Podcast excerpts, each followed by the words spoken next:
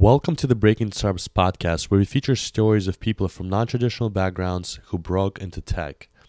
Today, we're speaking with Wayne Neal, who is the co founder of the GrowthX Academy, a 12 week immersive, full time educational experience program focusing on career in sales, growth marketing, and UX design. The Academy was born out of the need for more non technical roles in the tech space. Prior to this, Wayne was an operator at several companies he started his own design consultancy and got several degrees, including a doctorate in UX design. Originally from Ohio, Wayne currently lives in Phoenix, and today he shares with us his insightful perspectives on the current state of alternative educational programs, as well as how you could break into non technical roles at startups. Over the last few months, we've had an amazing outreach from you, our fans, asking for specific next steps you could take to break into tech. We'll listen to you guys and put together the Breaking the Startups five step challenge. If you go to breakingintostartups.com forward slash challenge, you can learn all about the challenge and the instructions. The main objectives of the five steps is to get you connected with others who have similar backgrounds and interests and learn how to build relationships with people in tech who will become your biggest advocates. And as always, give us your feedback by dropping a review on iTunes. It's not only the best way to tell our team what you think of this podcast, but it will also help us tailor stories to what you, the audience, wants to hear. Now, without further ado, please enjoy this episode and let's break in. Growing up, we're told that in order to be successful, you need to be a banker, a doctor, or a lawyer. That's what the gatekeepers want you to think. But we're part of something bigger. We're part of a technological revolution. Either you're at the table or on the table. Get in the end. 10x. Yo, yo, yo, this is Ruben Harris. I'm here with the homies Artur and Timur Meyster, and this is the Breaking Into Startups podcast. Timur, can you please tell the people what we're doing today?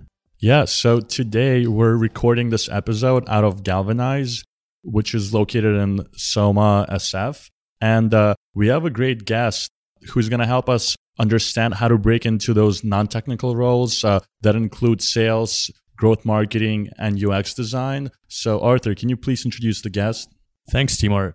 We have Wayne Neal on our podcast today, who is a co founder of GrowthX Academy. It's a 12 week full time educational experience program focusing on careers in sales, growth marketing, and UX design. Before that, Wayne was an operator at several companies, started his own design consultancy, and got several degrees and even a doctorate in UX design. He's originally from Ohio, lives in Phoenix right now, and has a lot of interesting perspectives on the current state of alternative educational programs. Wayne, before we begin, take us back and tell us a little bit about yourself, where you're from, and where you got your start. Sure. Thanks, guys. Thanks for having me today. Yeah. So, like you said, I grew up in Ohio. Actually, you know, I never think about this until I started the academy. But when I graduated high school, I actually went to what they called in those days vocational school. Mm-hmm. It was an airline school for how to get into an airline. Uh, it was a three month program in Pittsburgh, Pennsylvania. And so I, I went through that right after high school because I knew I wanted to go to college someday, but wasn't ready for it. This seemed like an escape out of Ohio, which totally. is important for most people that live in Ohio. I hope you guys don't broadcast to Ohio, right? not, I don't think not yet. Uh, but um, yeah, that got me out to LA for a job. And then I spent 12 years there going through the various colleges, so an undergrad and and master's there, and then uh, moved to Virginia to do the PhD in Virginia Tech.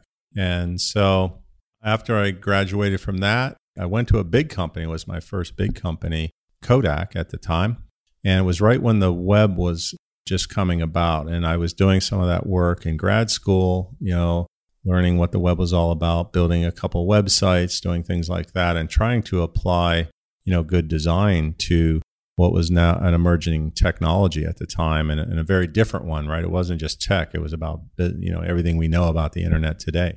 And what I learned, which I didn't know about myself, which I was always an entrepreneur. And so I was an entrepreneur at Kodak, um, where we started the whole internet group from nothing to over 300 people, several online imaging businesses, etc. And since then, my first company, I went into a startup after that company and have now been in either working at a startup or founding or co founding a total of, I think, 10 startups. And I think uh, GrowthX Academy is uh, my 11th, I believe. So that's awesome. So tell us a little bit about GrowthX and uh, some of the cool things, how you guys differentiate yourself from other alternative educational programs. And why you started it. And why you started. it. Yeah, sure, sure. So GrowthX actually, which is different from GrowthX Academy, started as a and is a venture capital fund. So we're a seed stage capital, uh, venture capital fund investing in startups and tech that are typically um, past the angel round, have some early traction, some customers, um, maybe a little bit of revenue, and then we help them get from that point to a Series A round. By our philosophy at GrowthX uh, was about um, not every you know tech company or entrepreneur should have to move to Silicon Valley. We think it's more important that they're closer to their customers than to their capitalists. And we see entrepreneurialism, you know, rising all over the world in these ecosystems. And so, you know, at some point, Silicon Valley may not dominate, you know, the scene like they do today. It'll always be an important um, player in, in the scene, obviously, but we see all these other areas emerging. So we have offices in Phoenix and Tennessee and Dallas for the fund, and we hope to follow that along with the academy. Uh, another sort of cornerstone with the fund is that we focus on the growth side of companies. And so a lot of uh, funds and, and accelerators, they focus on teaching them how to build a product and how to raise money and we focus on you know giving them money and helping them grow their business. And so a lot of companies obviously are, are tech companies are founded by technical people and product oriented people. And they don't necessarily have the people or the resources or the skill set to grow the company you know along the sales and marketing dimension. So we have an accelerator that's part of the fund where we deploy human capital to help these startups grow and get to those traction points that are necessary to raise that next round of capital.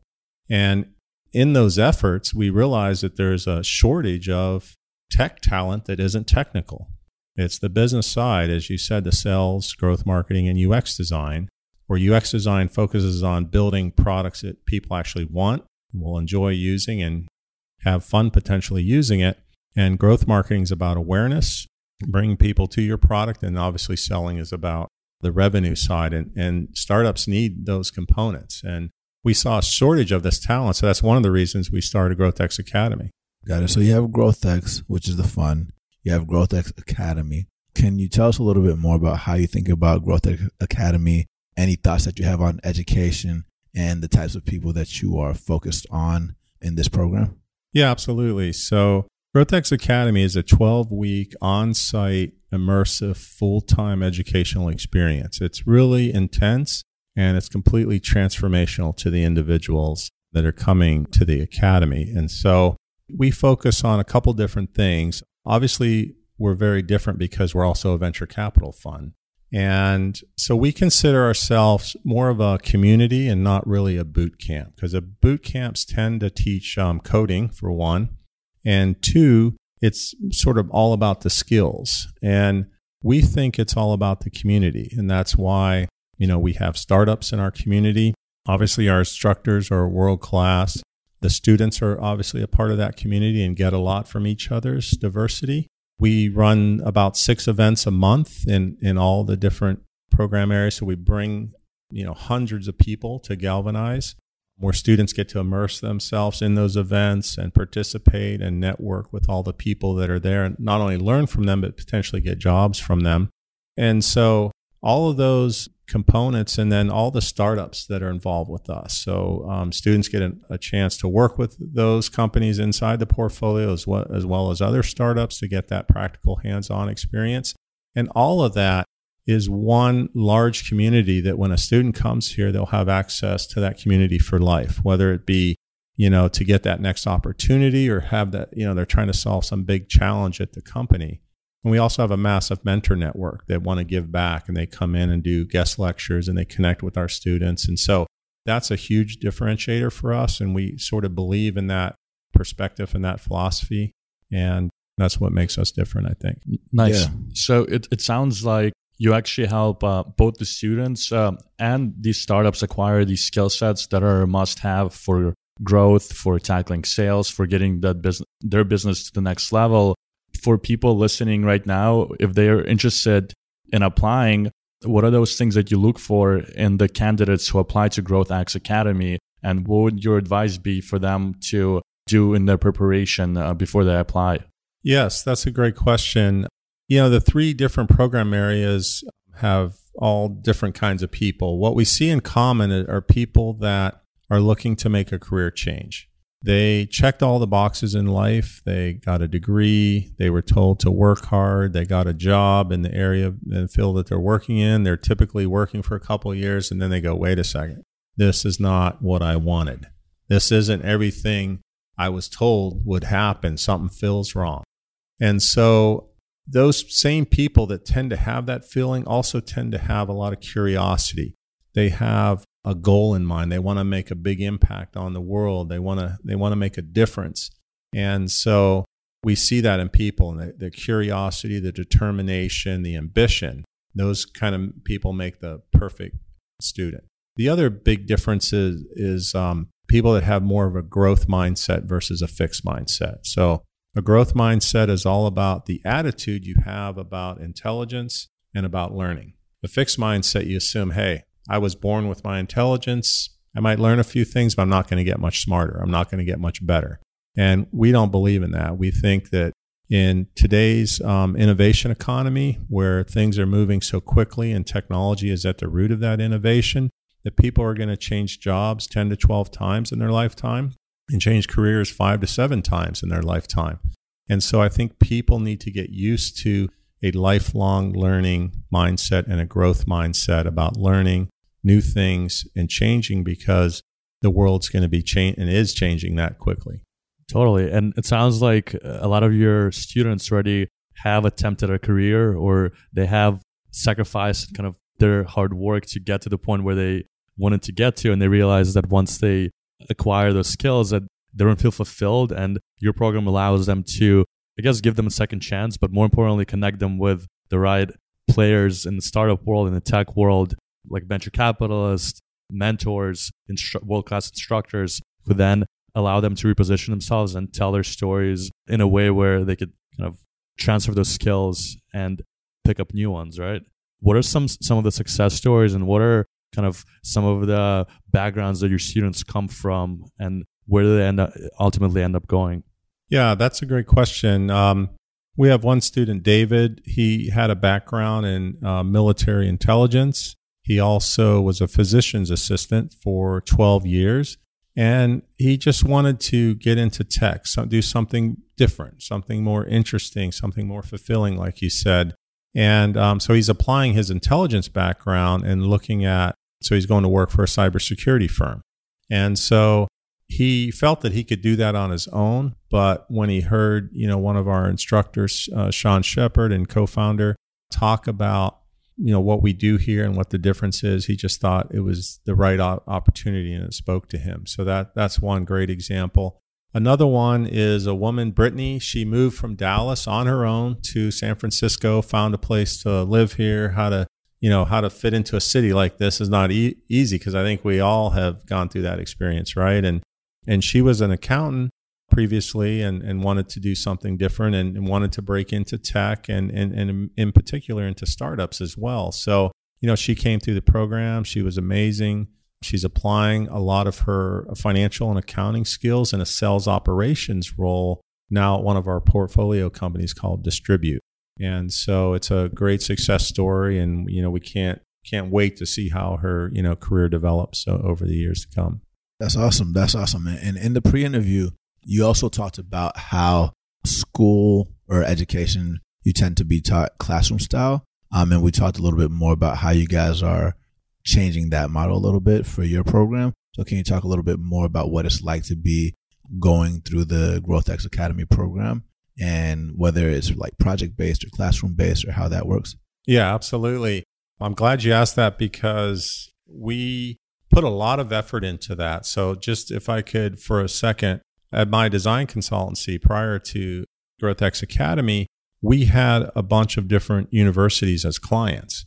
And so we would help them design the student experience, and, and that included the learning model. And so when I started the academy, you know, I said we we really need to focus on that. As a designer, you know, I wanted to design this experience. So every element of GrowthX Academy, whether it be day one orientation, the pre-work we give you to before you come here, the instructors that we have, the underlying learning model, the tech that supports the portal and their curriculum was all designed. And like any good startup, and company, we're iterating actually daily on that curriculum as we get feedback, as we learn what works and what doesn't work. So that was all very important to us. And so the learning model and the learning experience is actually called flipped mastery.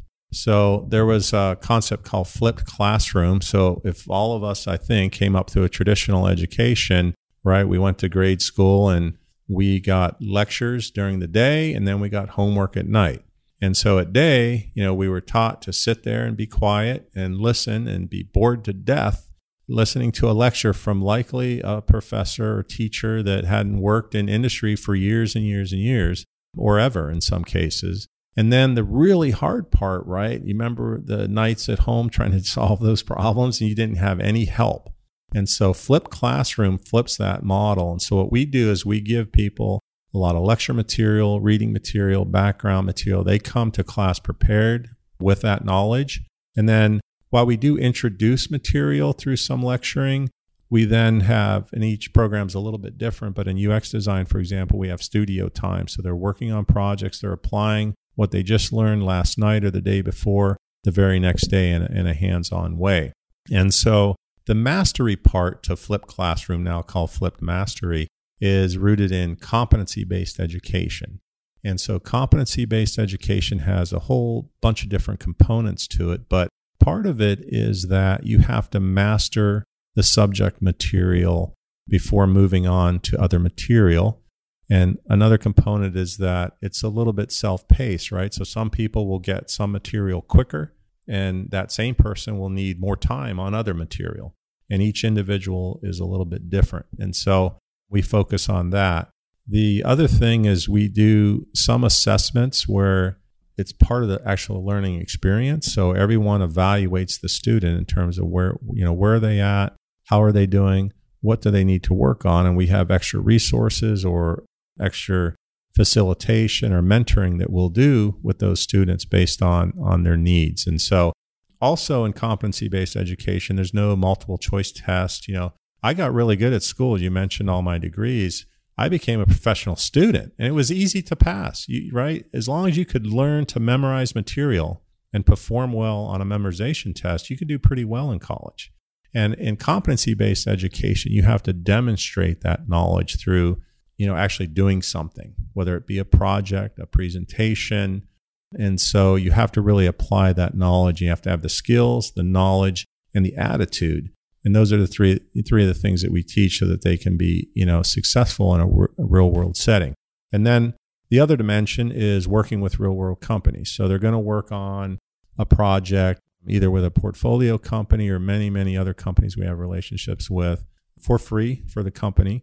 We have a full-time person that supports those projects and those relationships and manages the um, expectations on both sides the instructors are in the background supporting, mentoring, educating through those projects and and they get that and through that they're demonstrating, you know, what they learned in the first 4 or 5 weeks of the class. Wow, that's really awesome. And just to build um, on top of what you just mentioned, um, I think it's great that you approach this problem with uh, the UX mindset, where you created a, a whole program based on the student and the student's experience in mind and how they learn Something that was uh, unique, what you mentioned in the pre interview, was uh, that you advise your students to look at jobs when they first start and come up with that criteria ahead of time versus waiting until you're maybe week 10 or week 11 into a boot camp to start looking for jobs. Why did you guys make that decision and what do you think are benefits from that? So we came up with um, something called the GrowthX Academy Career Canvas Funnel, and it's a proprietary set of processes and tools to help people transition into careers and get jobs. And so we start on day one with that process, and every week they get some curriculum, some exercises, some tools, some things that they have to do, and a person that manages that process full time so that the students are doing because they are definitely preoccupied with learning and just the whole experience can be overwhelming but we we make sure we keep them focused on that and it's a process where they look at the company that they most want to work for. And that's why we do the personality test in the early part of the class, day one, actually. We have a passion project where they reach back to their childhood and figure out what made them passionate and what did they love to do. And they have to go do a few things for a week on that. And then they start researching companies, the companies they think they want to work for. And they use the business model canvas to do that. And then they begin to whittle those companies down and that's when we begin to engage the community. So the instructors have a ton of relationships, the mentors, we teach them, you know, how to network more than they already know in many cases. And so they begin to reach out, you know, to those companies and connect with them. We work on their personal brand. So when they do start talking to these people and they start looking up on their social networks, they can see that they wrote about that company potentially and some of the work that they're doing and kind of their mindset and how they approach things on social which is very important these days. And so, and when they get to the end, you know, they're whittling those companies down to, you know, five or six that they want to interview with and hopefully get two or three job offers and to be able to, you know, find that person company fit, just like, you know, startups are supposed to find that product market fit. It's the exact same concept. You know, wh- who am I? What are my best skills? Where do I want to work? What kind of environment will I exceed in?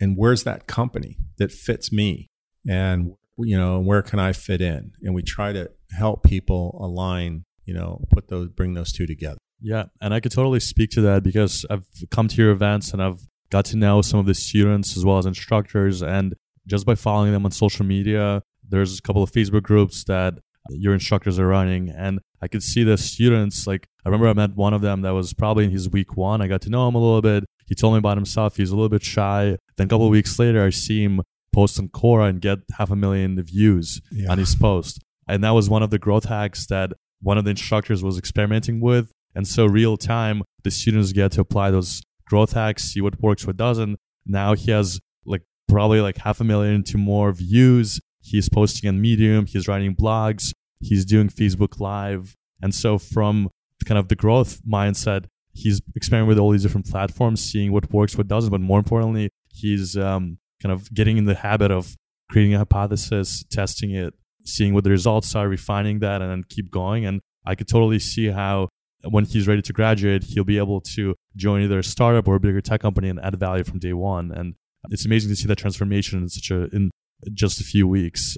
Yeah, agreed. No, it's it's really awesome. And can you talk a little bit more about the demographics of your classrooms uh, from an age spectrum or estimates roughly, and then how much it costs to be part of this program and the different models that you've approached from a accessibility perspective? Sure. So our students have great diversity even early on. We started really only three months ago with our first cohort.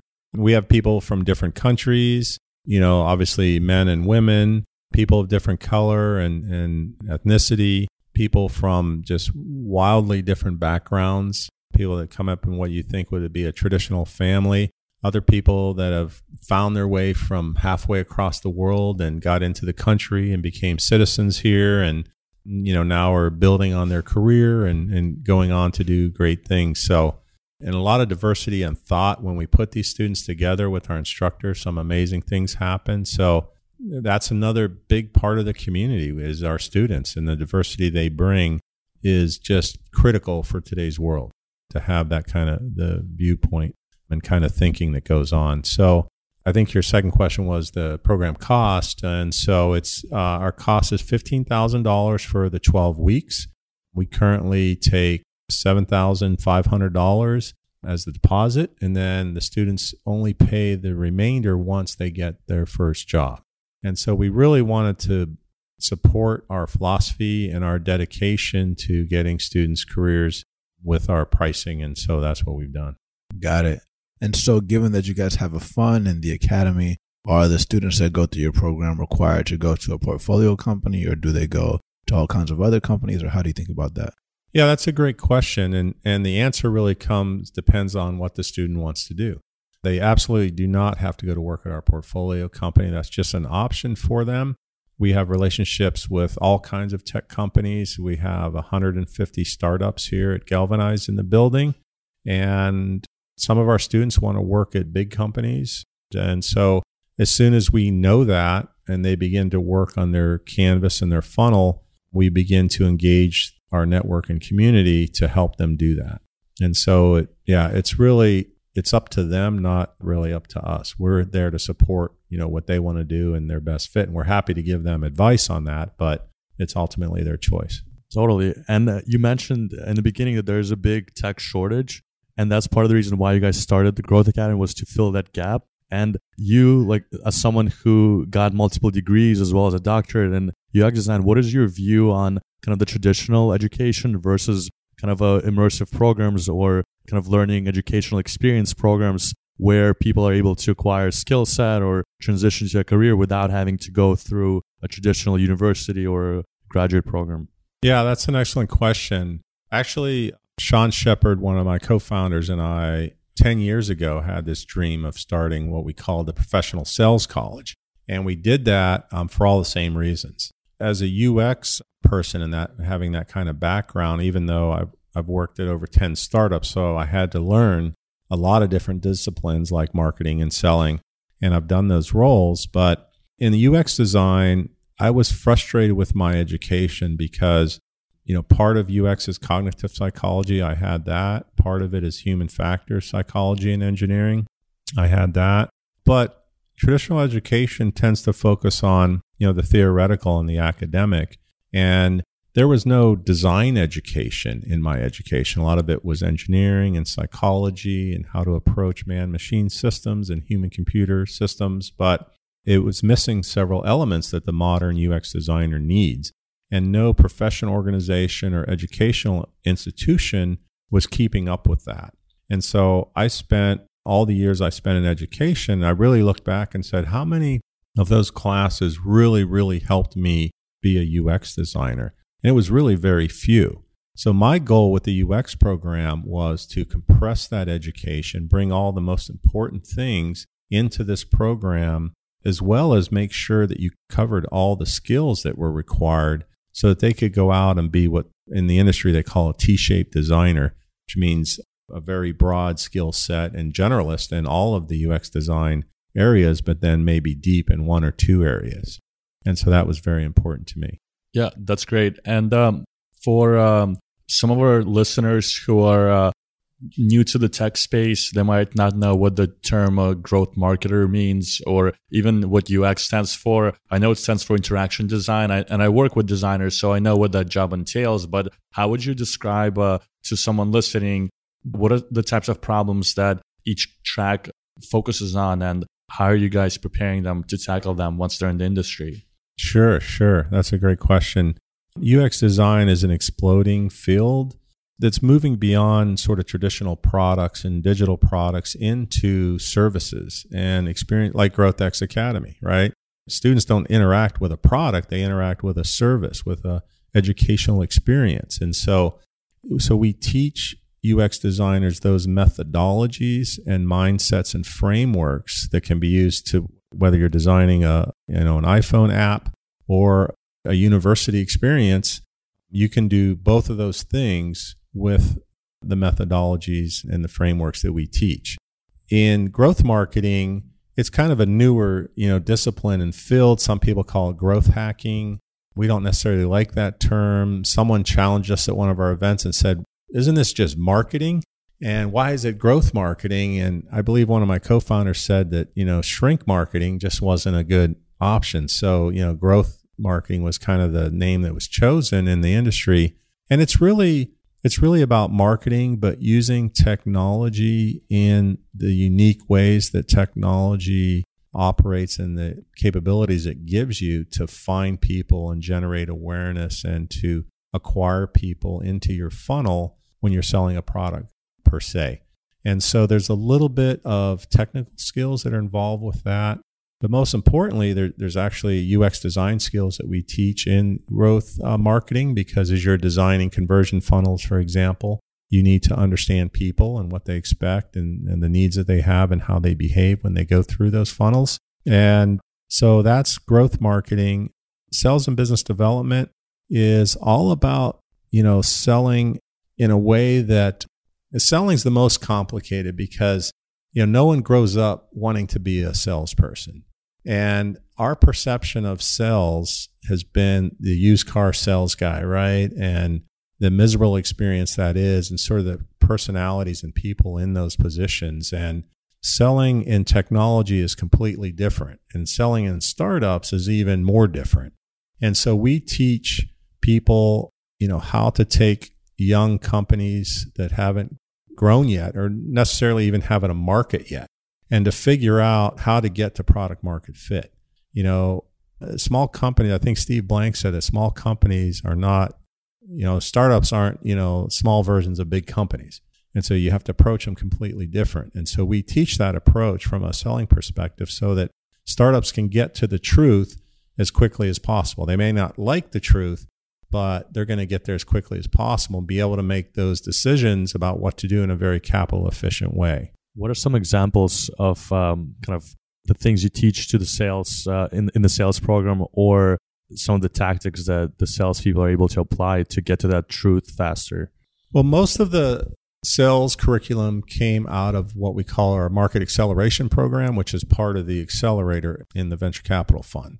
And so that's a, a process that we teach that, that is really a lean selling technique. It's very sort of efficient in terms of running experiments and and testing hypotheses and finding, you know, looking for those market signals and finding those market signals. And so we teach, you know, lean startup and business model canvas. And, you know, to be a salesperson, you have to be a really good business person. And so we teach business acumen. We teach them about different popular selling methods like spin, challenging sales, entrepreneur selling, etc so that they're familiar with those different models that are out there. And when they go to a company, a company's usually using one of them. And so, you know, we teach them so they understand they're familiar with them. But it's really about being that sort of renaissance rep. That is one potential role where you're the first sales hire in a startup. And usually it's the founder that performs that role. But then you're, you're looking for that predictable revenue, right? How do I get to something? Who is my ideal customer? And what's their profile? How do we speak to them? How do we message to them? How do we discover the market? Is there a market there? Are they resonating? Because the whole world's a market, but you you you need to find that customer that's going to buy today from you. And that's sort of the the model that we teach there. And to clarify you and Artur's point about truth, when you and correct me if I'm wrong, what you mean when you're referring to that is like building something that the customer actually wants and needs right now because a lot of times you might have an idea for a product and they're building it in theory, but without talking to customers, you don't know whether that's actually something that they need or want right now. Yes, you've nailed it. You nailed it. And there's there's something you've probably heard called the founder's bias, right? We all sort of have it. If we build something, we think it's the greatest thing since sliced bread. We think all we need to do is build it and they will come. And that never, ever, ever happens. and so and so, how do you get to those? Cut? Now, some people have easier roads than others, like Facebook. You know, they did okay uh, mm-hmm. without a huge marketing budget, but most companies aren't going to be Facebook, right? Mm-hmm. And so, yeah, it's getting to the the truth of do I have the right product and the right market, and if I don't, you know, what do I do about it?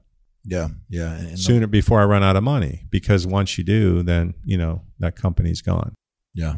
Yeah, great. So the next uh, part of our podcast is the lightning round. And that's when Artur Rubin and I will ask you a series of questions that are specifically focused on some tactics, resources, maybe strategies that you've used or you teach your students to use to get these jobs in startups. So, with that said, Artur, take it away. Yeah. So, this question kind of takes it back to the basics and really on resourcefulness. So, imagine if you or one of your students was dropped in a new city and you had to start from beginning you didn't have necessarily the skill set or the funds to support yourself let's say you only had $100 what would you do and how would you start over again to get to the place where you are now or potentially get a job in tech Am I talking to myself or someone else? So let's imagine it's uh, let's put you in those shoes. If Right. you were starting from scratch and you were in a brand new city and you only had a few hundred dollars, what would you do to find that break?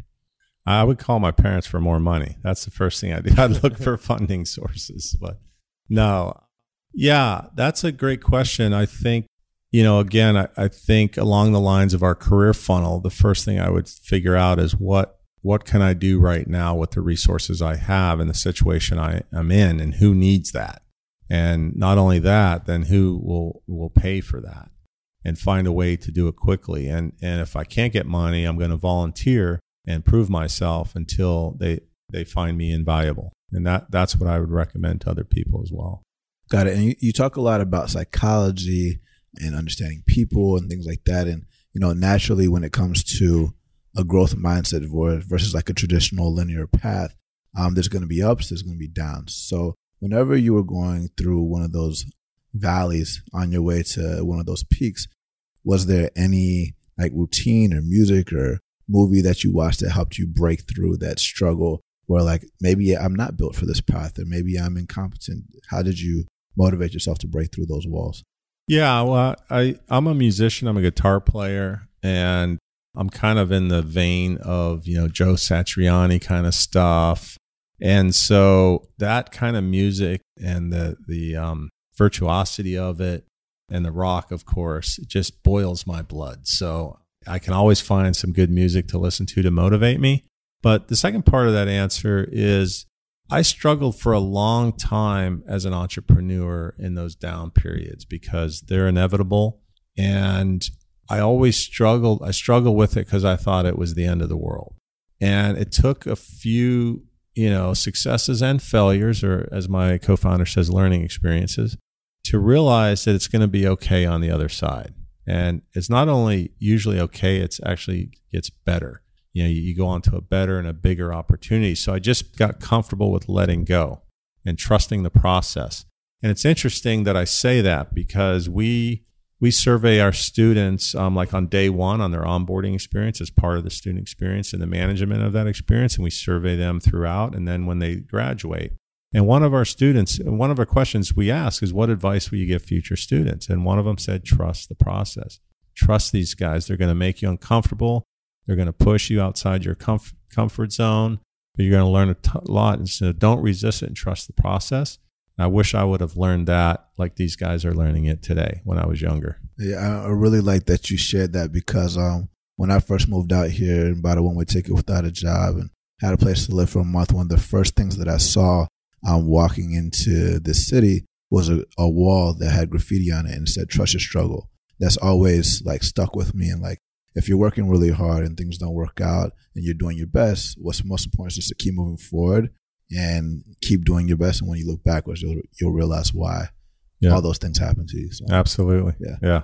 Yeah, and I was actually going to ask you the question about the advice, but since you answered it, I'm going to twist it a little bit. And let's say, let's say there's uh, this person who is um, a couple years out of college. They've had some experience in the industry, and now they're they think that they have the growth mindset, but at the same time, they've been going up this hill of uh, climbing this corporate ladder. What is the one piece of advice that you have for them at that moment in time?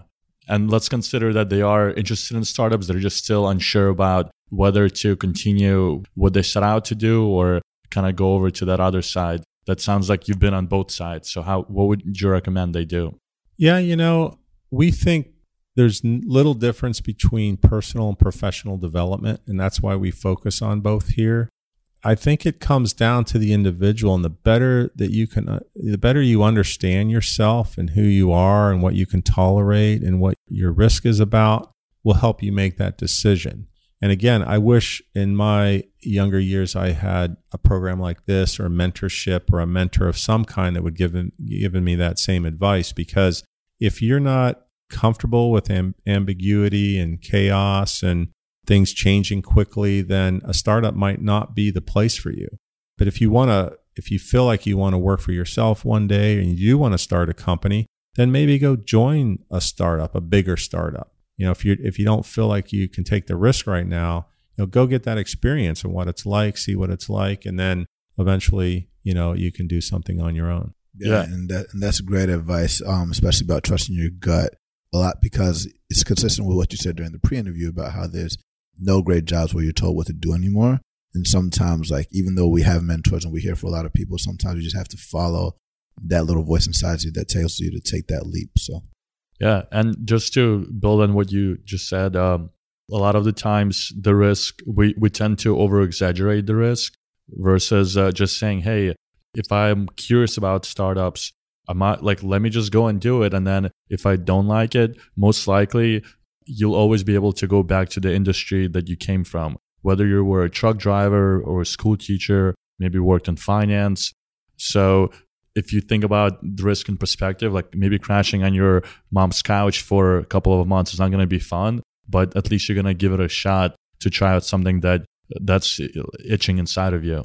Yeah, it, it does come down to perspective sometimes because I, I tell people that risk is, um, you know, some people, a lot of people think bigger companies are less risky. And I don't agree with that.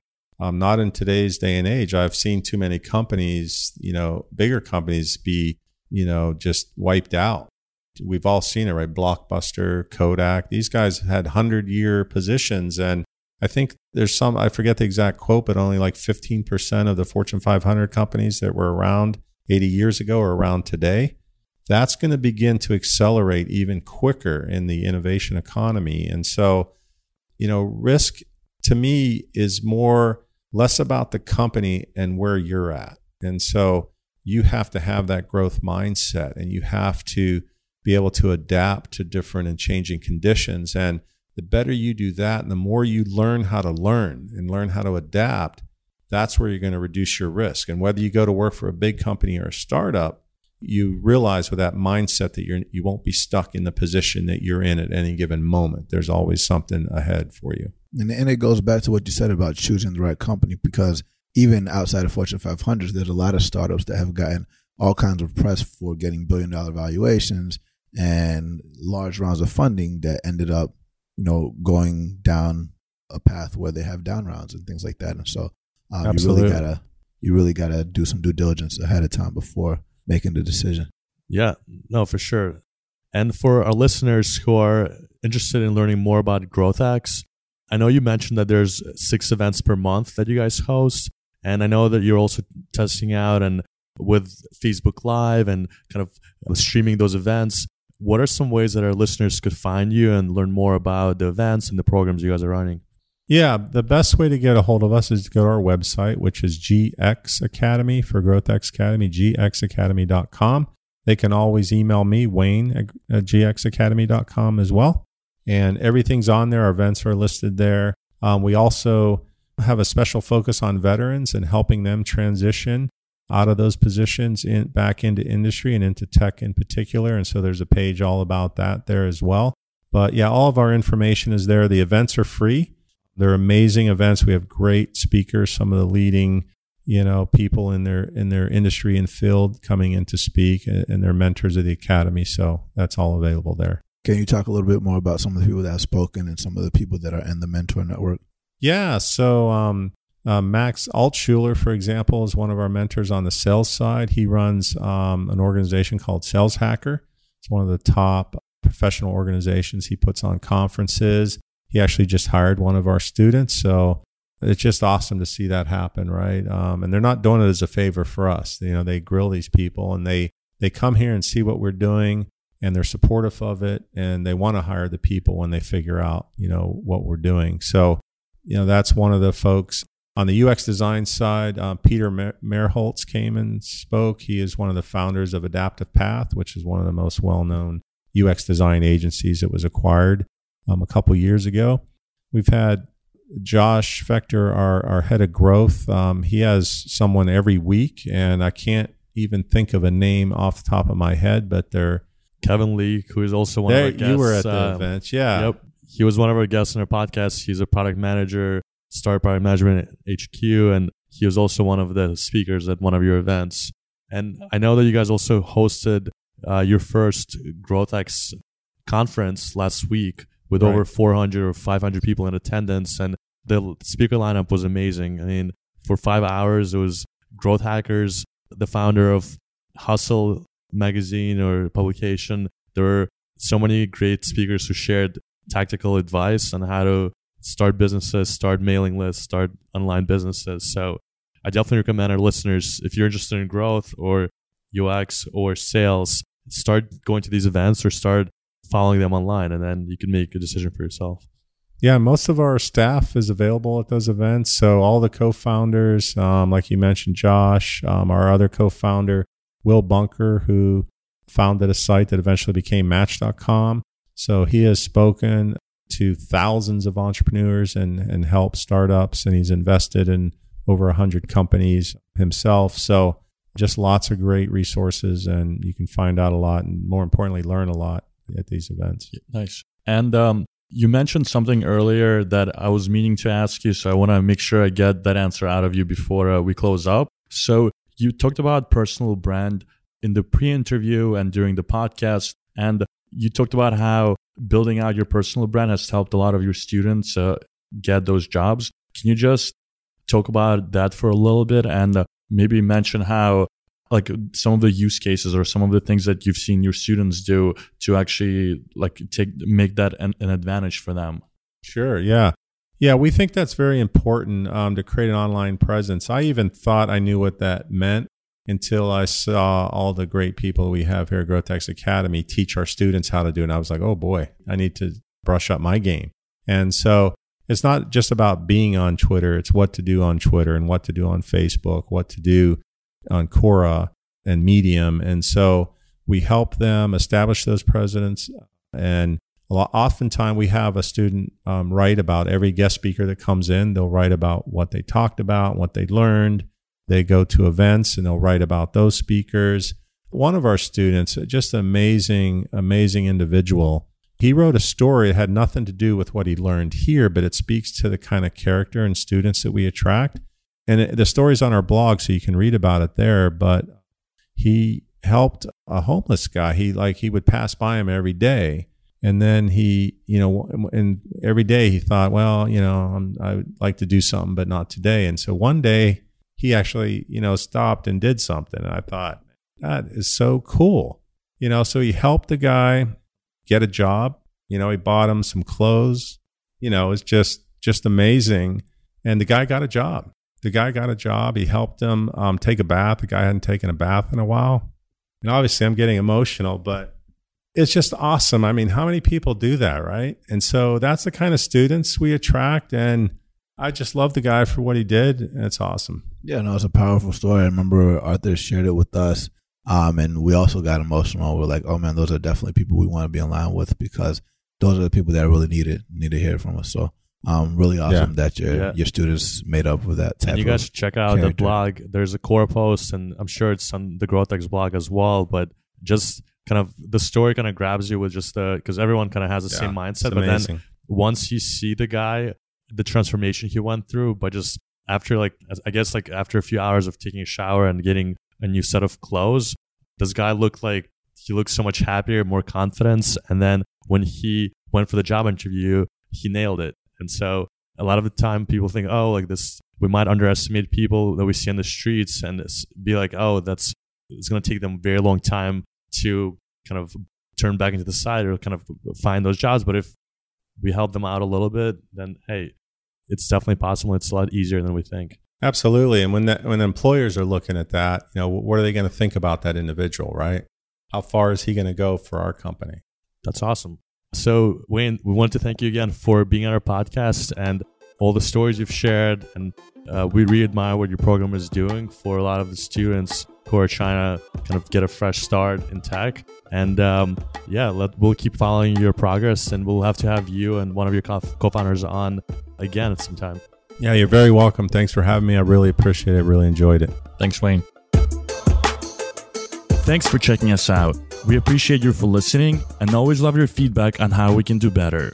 If you enjoyed this, let us know what you thought in the reviews by going to iTunes, searching for Breaking into Startups, subscribing to our podcast, and leaving a review. Also, if you know someone who came from a non traditional background and is looking to break into tech, encourage them to sign up to our newsletter or tell them to join the Breaking into Startups community on Facebook. Remember, if they don't let you in through the front door, go through the back door, around it, under it, or through it. Let's break in.